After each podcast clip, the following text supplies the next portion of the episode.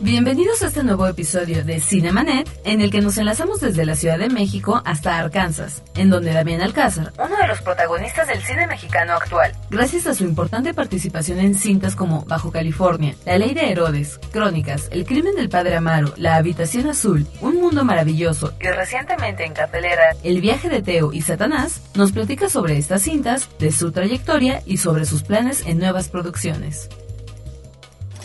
El cine se ve, pero también se escucha. Se vive, se percibe, se comparte. Cinemanet comienza. Carlos del Río y Roberto Ortiz en cabina.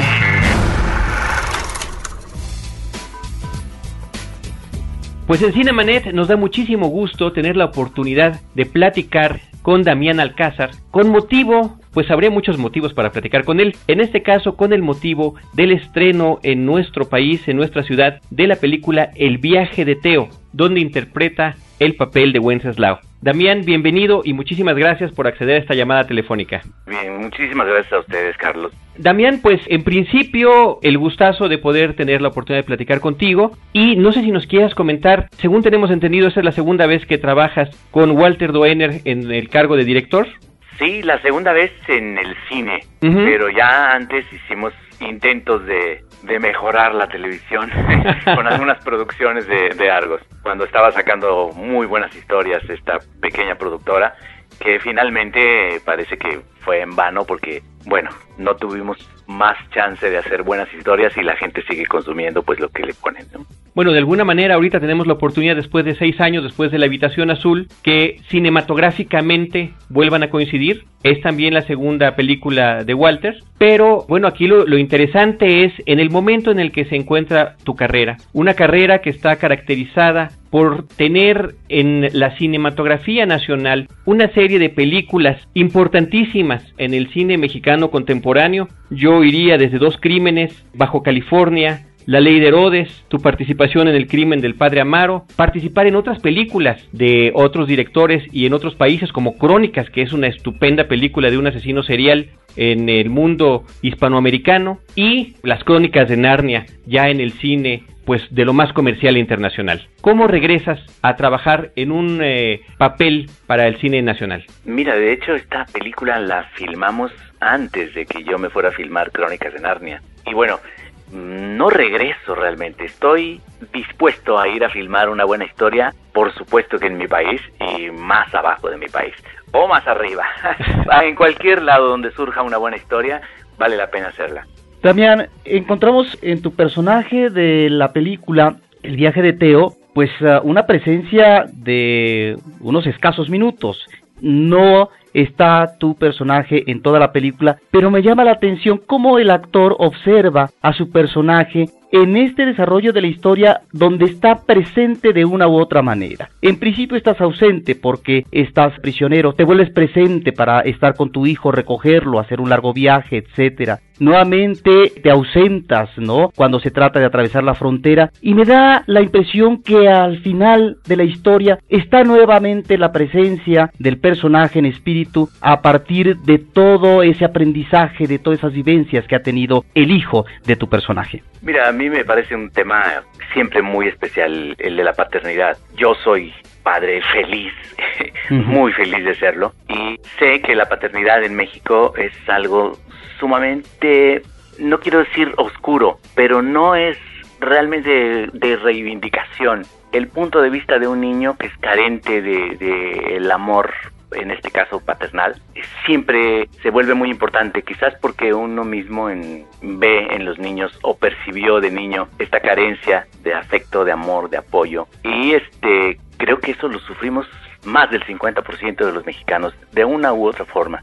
Esto de la paternidad responsable es un tema bastante, bastante oscuro para nosotros y creo que, que pertenece a nuestra idiosincrasia de alguna manera. Eso, aunado al problema enorme que nos regalaron todos estos gobiernos por décadas de acabar con el campo, de secar el campo, hace que la gente se vaya. Se siguen viniendo padres de familia, dejan a las familias allá y los niños siguen sin una figura paterna sólida y no hay posibilidad de crecimiento real. A mí me parece que eso es un tema, te digo, muy muy especial al cual había que tratar de muchas formas. Ahora mismo voy a filmar una película con Carlos Carrera, excelente director, que se llama De la infancia y justamente tocan de nuevo este tema que te digo es como muy presente, está como muy presente en muchísimas generaciones de mexicanos.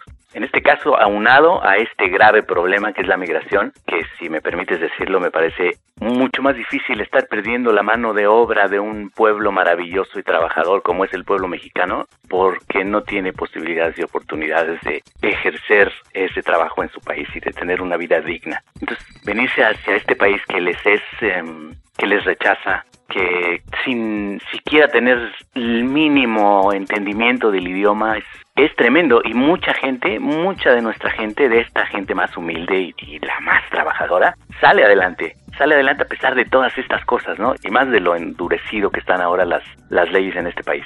En el caso del cine, Damián, encontramos recientemente un mismo tema, que es el tema que toca la película El viaje de Teo, porque normalmente veíamos en el cine mexicano la emigración, pero la emigración casi siempre de jóvenes, de adultos. Otra película que creo que aborda un tema similar a propósito de la emigración, pero que enfrenta la infancia, es La misma luna de Patricia Rigen, que es, diría yo, un enfoque más comercial a partir del viaje de un niño que se lanza a los Estados Unidos en búsqueda de una madre que ya está trabajando en los Estados Unidos. En el caso de la película El viaje de Teo, que creo que tiene en este caso otro cometido, otro tono, nos encontramos ante una realidad terrible, que al final nos enteramos eh, en los créditos de la cantidad de niños que diariamente son regresados eh, al, país de México porque simple y sencillamente no pudieron atravesar la frontera con su familia, con sus amigos, etcétera. Estamos entonces ante una realidad brutal de esta emigración del campo a la ciudad, a la gran ciudad y al, al, mundo donde se van a cumplir, digamos, eh, los sueños, el sueño americano. Yo creo que la gran mayoría de los ciudadanos que tiene un poco de conciencia al respecto sabe que esto es indecente. Eh, es la palabra más suave que puedo que puedo utilizar. El resultado, te digo, de continuar en la hambruna con nuestro pueblo, el más necesitado, em, que sean niños solos, además los que son rechazados, nos muestra una realidad que la gran mayoría de los mexicanos no ve o no vemos. Es el de la migración. Primero a las grandes ciudades los campesinos mexicanos, los indígenas mexicanos encuentran en las ciudades posibilidades de mantener a su familia. Van a la ciudad y consiguen darles de comer a sus hijos. En el campo es difícil, no pueden comer tierra. De verdad es vergonzoso. Y por otro lado se paran el cuello nuestros gobernantes haciendo propaganda de quién sabe cuántas bondades han conseguido y la realidad es absolutamente otra. Eso me parece que debería ser un tema no solamente cinematográfico, debería ser un tema para empezar a pensar en las futuras generaciones y hablar al cansancio, analizar perfectamente y más o menos adquirir percibir un poco de la conciencia que, vamos, podría empujarnos a, encontrar mejores posibilidades de aquí paso inmediatamente al siguiente, a la siguiente basura, que es el narco, ¿no? Que también es la gente en el campo se va directamente al narco porque es una posibilidad.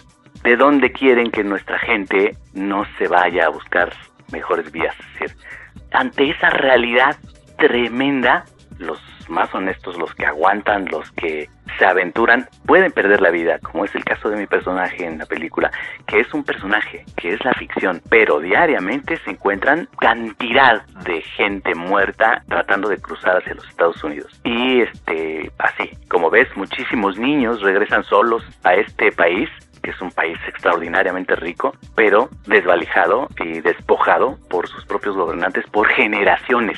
Y desgraciadamente seguimos en las mismas. Yo sé que me estoy extendiendo demasiado con solo mi respuesta, pero estoy muy, muy molesto, verdaderamente muy enojado con lo que está ocurriendo en mi país. Perdona. Sí, no, Damián, al, contrario, la situación que comentas en términos generales es indescriptiblemente terrible. Regresando, a, por supuesto, a la cuestión cinematográfica, está, por supuesto, el reto de dar a lo que normalmente escuchamos en cifras o que escuchamos de anécdotas, darle rostro, darle personalidad y poderlo presentar al público que creo que es una de las virtudes del viaje de Teo, tuya y del resto de los actores, eh, particularmente también a los jovencitos, a los niños que actúan en ella, presentarnos estos seres entrañables que están en la terrible situación de abuso en todos los frentes. Sí, por desgracia esto lo sabe perfectamente la audiencia y lo sabemos todos. La ficción es apenas un acercamiento, pero pálido frente a los sucesos, frente a la realidad. Verdaderamente es infame. Tú vas a cualquier pueblo de la frontera, cualquier ciudad, más o menos ciudad, porque casi todas se van haciendo justamente de la gente que se queda allí, en ese lugar tan árido,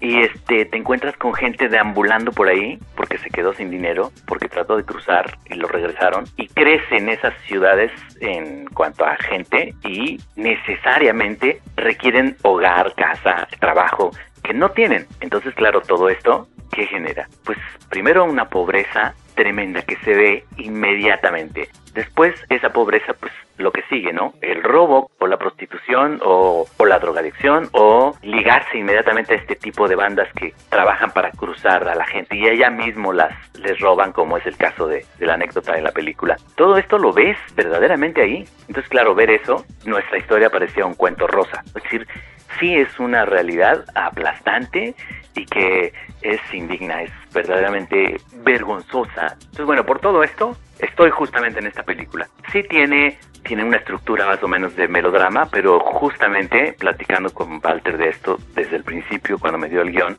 es justamente porque es la visión de un niño que nos va a contar una historia que sí es tremenda, pero vamos, es la visión del niño si hacemos una película en serio sobre esto, resulta que es un dramón tremebundo, ¿no? Sería una película documental y eso lastima. Pero como visión infantil, Damián, eh, observo efectivamente es uh, un melodrama, pero al mismo tiempo adquiere a veces uh, el rumbo de lo que podría ser un cuento. ¿Y a qué voy con esto? A que encontramos un elemento que me parece formidable en términos dramáticos en la narración de la película, que además lleva el padre de manera entrañable en una especie de maleta, una trompeta musical que de alguna manera nos remite a la identidad, a nuestros orígenes, y que es una especie de leitmotiv que estará a la entrada, en medio y al final, en términos de lo que tal vez en ese viaje de regreso, en donde podría uno considerar que hay un niño desahuciado, está la posibilidad del reencuentro finalmente con lo que se abandona por toda una necesidad de pobreza económica y demás. Esa trompeta que nos está remitiendo obviamente a la banda, a la música y a la alegría de una comunidad. Sí, digamos que sí es un, realmente es un signo importante para una cultura, en este caso, por ejemplo, la oaxaqueña, que sabemos que tenemos formidables músicos ahí, ¿no? Y juega también como liga del niño con su grupo familiar, digamos, el tío es director de una orquesta, el papá era un buen músico de orquesta, la música como su liga con su familia, con su cultura, con su idiosincrasia, ¿no? Y al mismo tiempo está esperanza, pues en, en que algo ligue a los niños con su, en este caso ateo, con su raíz, con sus raíces, lo hace regresar y seguramente no se va a, volver a ir jamás. No es que estemos mandando ese mensaje porque no se pueden mandar mensajes con, con ninguna película. Pero vamos, estamos viendo si un niño que encuentra en la música, en la trompeta, el recuerdo de su padre y la liga familiar, digamos, ¿no? Muy bien, ¿nos podrías platicar, Damián, del proceso, si te involucraste en el proceso creativo ya que tuviste el guion y ya que tienes esta relación de trabajo con Walter, si hiciste alguna aportación. También un poco saber dónde estuvieron filmando la película y cuánto tiempo estuviste tú particularmente durante la filmación. Normalmente me toca la fortuna de trabajar con directores muy, muy abiertos a, que tú participes activamente, porque creo que eso es lo que tiene que hacer un actor, participar activamente, ¿no?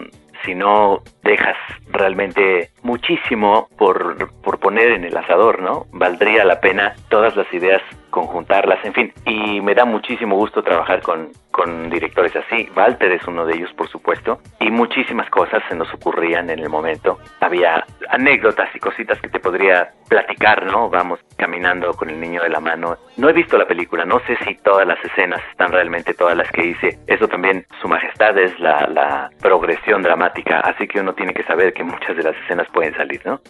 Pero cuando va el niño caminando con el papá y, de repente voltea el niño y dice, mira papá, ese es Juárez. O sea, claro, ese momento es simplemente una reflexión, un, una carta más para decirles Juárez. ¿Se acuerdan de esa historia? ¿Se acuerdan que era el benemérito de las Américas? Y miren cómo está su gente, cómo están sus niños de Oaxaca, en la pobreza, igual que en el tiempo aquel.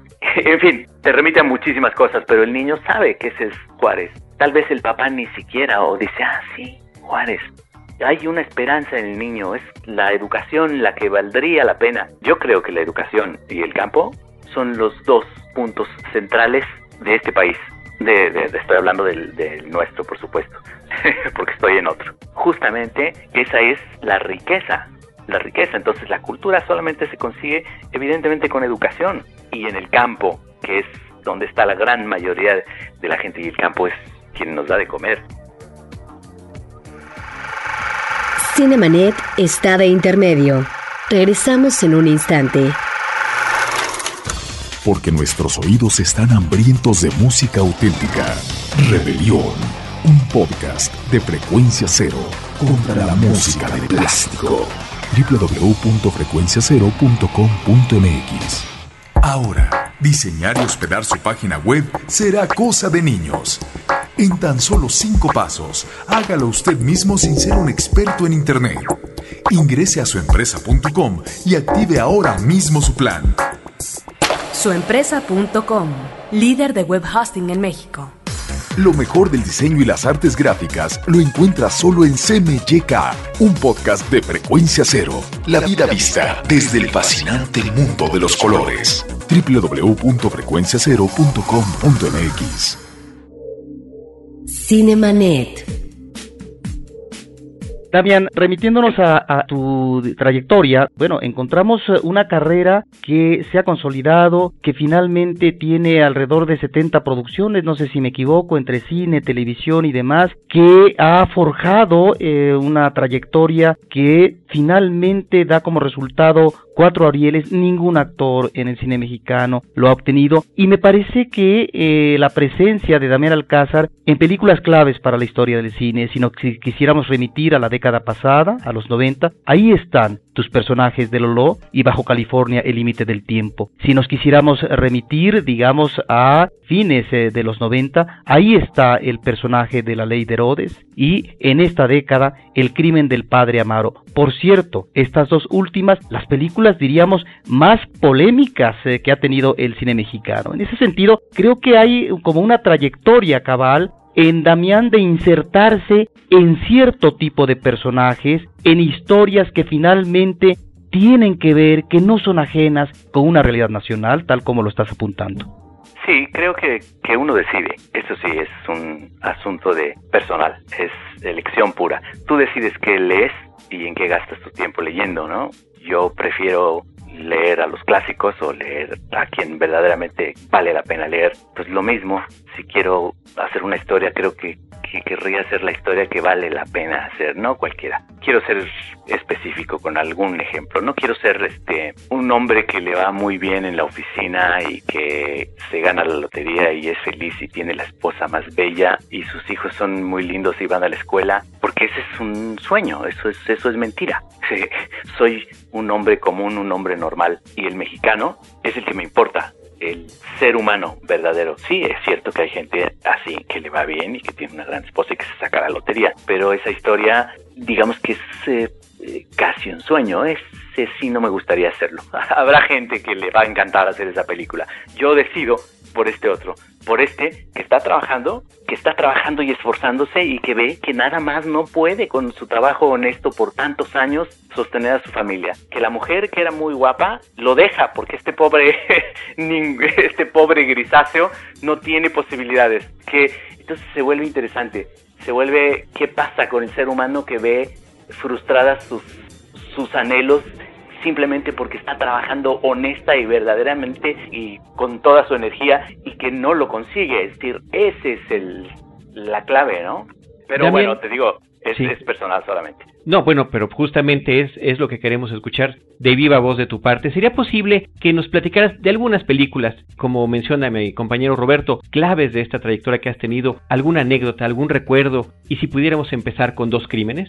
Pues mira, para empezar, que Ibargüengoitia es nuestro mejor escritor de comedia. Y digo es porque, aunque se haya quedado por ahí en barajas hace más de 18 años, en ese avionazo, nos dejó su legado y me encuentro cada vez con cosas que no había leído de Ibargüengoitia y lo disfruto muchísimo. La gente debería leer a Jorge Ibargüengoitia porque para empezar tiene una un ojo muy claro y muy objetivo, muy crítico de su tiempo, de su sociedad. Luego además es sumamente divertido, muy inteligente. Y la adaptación que hizo Roberto Schneider realmente es formidable. Creo que es el mejor trabajo que se ha hecho de Ibargüengoitia en el cine, porque ya ves que las la literatura es bien difícil llevarla al cine. De ahí me acuerdo que lo único que te puedo decir es que una anécdota pésima para mí fue el director me dijo, oye, ¿podría yo, este, te podrías quitar de este jacket? Porque uno de mis dientes frontales en un ensayo, un compañero mío me lo rompió.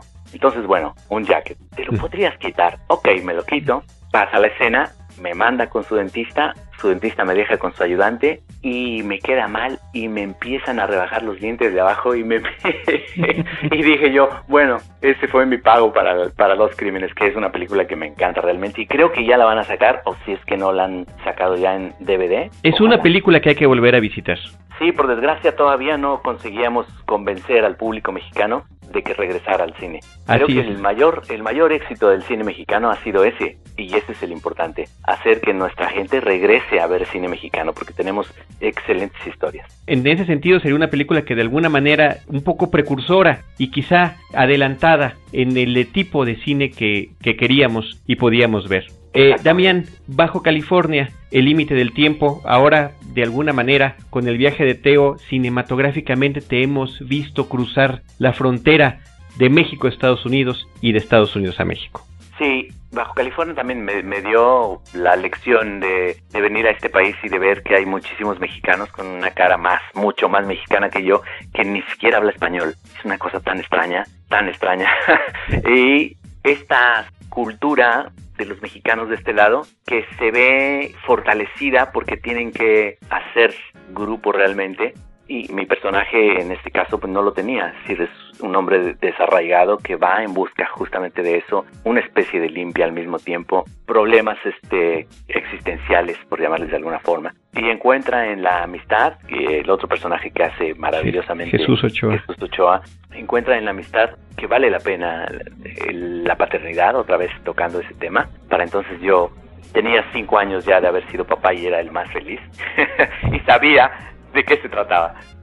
Fue mi segundo, mm, me parece que fue mi primer Ariel como actor. sí, 1999, el primer Ariel, efectivamente. No es, que esté de presumido, tú dijiste que tengo cuatro, pero no, tengo siete. bueno, nos estábamos refiriendo a, como principal actor, sí, sí. Pero bueno, nada más me acordé de eso. Este, gran historia, gran historia me parece que contada con puritito talento de parte de mi director y de todo su crew, de todo su equipo que se ve que hay posibilidades de narrar una historia con el mínimo de dinero, es una pena que no se haya visto. Y esto me remite a que por más películas que se hagan, porque ahora ya parece que se están haciendo mucho más películas, si no tenemos posibilidad de que las pasen en el cine, pues no tiene ningún sentido. Yo creo que por ahí es donde se debería nuevamente legislar, es decir, el apoyo a que la producción mexicana tenga tiempo en pantalla y tiempo honorable eso es, a eso es a lo que se deberían dedicar estos señores de los leguleyos, pues a eso, a sostener, proponer y fortalecer la cultura mexicana, porque el cine es historia, el cine es eh, imagen en movimiento. Por supuesto, y la presencia de nuestras películas mexicanas en la pantalla. Y a propósito de historia, ahorita que mencionas ese término, eh, Damián, bueno, yo me remitía hace un momento a dos películas que fueron muy polémicas y que tuvieron mucho éxito en la pantalla. En principio, bueno, una por un problema de censura, La de Herodes, y luego El crimen del padre Amaro. Ambas películas nos están remitiendo a una realidad política terrible que tenía que ver con el poder de un solo partido, que tal vez por primera vez en el cine sale, ¿verdad?, con las siglas tal y como finalmente se llamaba este partido. Y en el caso del crimen del padre Amaro, una serie de situaciones tan difíciles de mostrar por parte del cine mexicano contemporáneo, por censura, por autocensura, como se le quiera llamar, pero que tiene que ver obviamente con problemas del aborto, de la religión, de, digamos, del narco en la religión, del poder en el manejo de la iglesia, etcétera, que es el crimen del padre Son dos películas que nos remiten a esta realidad dura, difícil, que hemos tenido durante décadas o más recientemente. Sí, ahora este, en el caso de la ley de Herodes te quiero decir, independientemente de su contenido, que es sumamente importante, es una película completita. Es verdaderamente está realizada de manera formidable. Luis Estrada es uno de los mejores directores en nuestro país. Y eso ya la gente en la calle a mí me lo dicen porque claro, me reconoce la gente, como te imaginarás. Seguramente a él no lo reconocen porque no saben quién es, pero a mí sí. Y la gente me dice que ese es un clásico. Y yo digo, sí, se ha vuelto un clásico, se va a volver un clásico, va a ser un clásico, ya, lo ha visto seguramente el 80% de la gente que ve cine. Quiero decir con esto también los que compran piratería, que también es cine y también es la única manera para ellos de ver cine, aunque no me lo crea la gente. En mis tiempos era maravilloso porque yo de niño, mira, tengo 55 años, yo de niño fui al cine de barrio y el cine era baratísimo y el cine era maravilloso, era un enorme lugar donde iban todas las familias mexicanas a ver cine. Ahora es imposible que vayan las familias mexicanas a ver cine, imposible nada más. O sea, si tú eres maestro de primaria, no te estoy diciendo ni obrero ni mucho menos campesino. Si tú eres maestro de primaria y tienes tres niños y tu esposa, ya está muy difícil que los lleves al cine, verdaderamente, ¿eh? Y se, se espantan de que la piratería tenga éxito, oye. Pero bueno, regresemos a la ley de Herodes. Creo que, este, que es una película magistral, de verdad. Luego, hacía falta, hacía falta ya que el colectivo este, se riera a carcajadas de la tragedia tremebunda de tenerlos 74 años o 75 años ahí y ellos son los primeros que expoliaron el campo absolutamente y lo dejaron en el abandono. Perdóname que me vaya nuevamente. ¿Y el crimen del este padre Amaro? Gracias por frenarme. El crimen del padre Amaro se volvió también, por supuesto que es una historia rosita, pero por supuesto yo le dije a Carlos Carrera, no, no, no, si la historia está entre el obispo y, y Amaro, mira, ver a esos dos muchachitos tan bonitos amarse, uy, qué felicidad, qué bueno. Ahí un montón de cosas, un montón de cosas de las que podríamos hablar y que parece que para muchísima gente eso es como muy difícil, ¿no? ¿Cómo es posible que a los sacerdotes se les exija algo contra natura, que es este el celibato? Me parece la cosa más idiota, porque entonces toda esa fuerza y esa potencia animal, porque finalmente el ser humano es un es un animal, aunque suene ruda la palabra, ¿Cómo es posible que se le quiera, este, no sé, coartar esa naturaleza? Entonces, claro, eso se vuelve en violadores, en homosexualidad, en pederastia con los pobres niños, este, en, miles de cosas, ¿no? Y como son hombres de Dios, pues tal parece que no podrán sufrir castigo por la mano del hombre. Es decir, es una cosa muy extraña. Eso, para empezar, y luego todo lo que esto genera, ¿no? Este, el estatismo, el conservadurismo, el no permitir que una, o sea, tocábamos el tema del, del aborto. ¿Cómo es posible que, que no se le permita a una mujer decidir si es madre o no? O sea, en fin, hay muchísimas cosas que devela esta historia, pero la verdad creo que, que, nos quedamos en una historia rosa con el crimen del padre Amaro. Y mira cuánta ámpula levantó, es decir, hubo plazas, Monterrey, por ejemplo, este que los padres mandaban a los que vieron la película, los mandaban a purgar sus pecados, que fueran a oír misa y prohibieron este, cosa más idiota, pero bueno. Hasta descomunión se hablaba.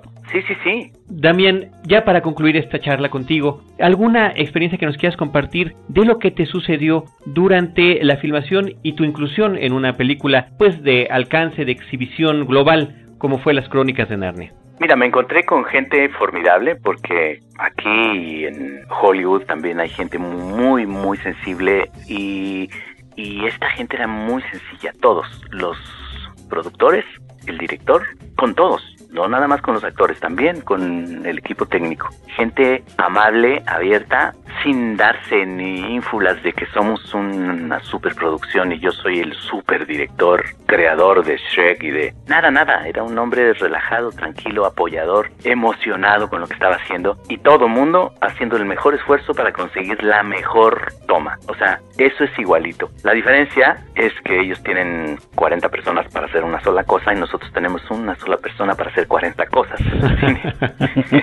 Esa es la diferencia.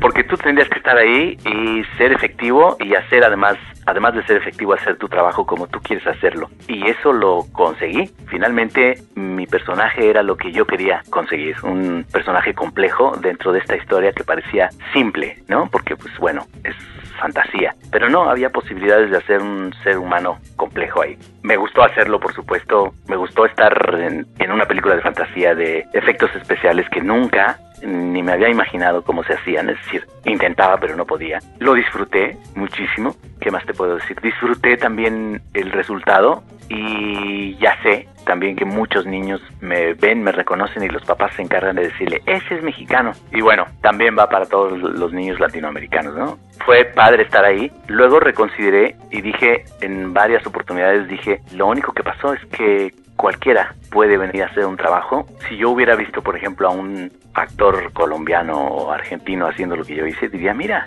o uno de mis compañeros mexicanos haciendo mi personaje me hubiera dado un gusto enorme ver a cualquiera de ellos haciendo un personaje, ¿no? Como el que hice. Eso, entre otras cosas, pues, que, que es largo de contar. Bueno, la mejor cerveza está en Praga.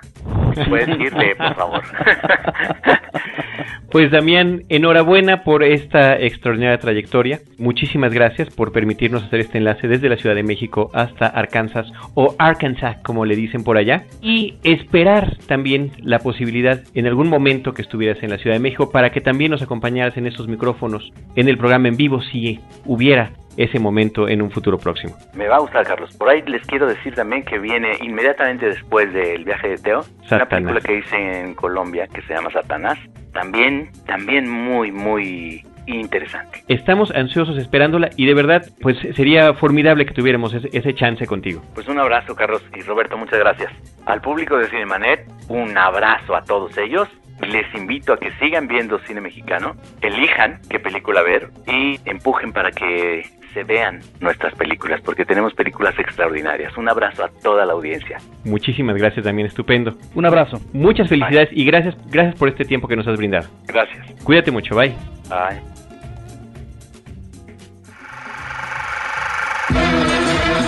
Cinemanet termina por hoy. Más cine en Cinemanet. Frecuencia Cero. Digital Entertainment Network.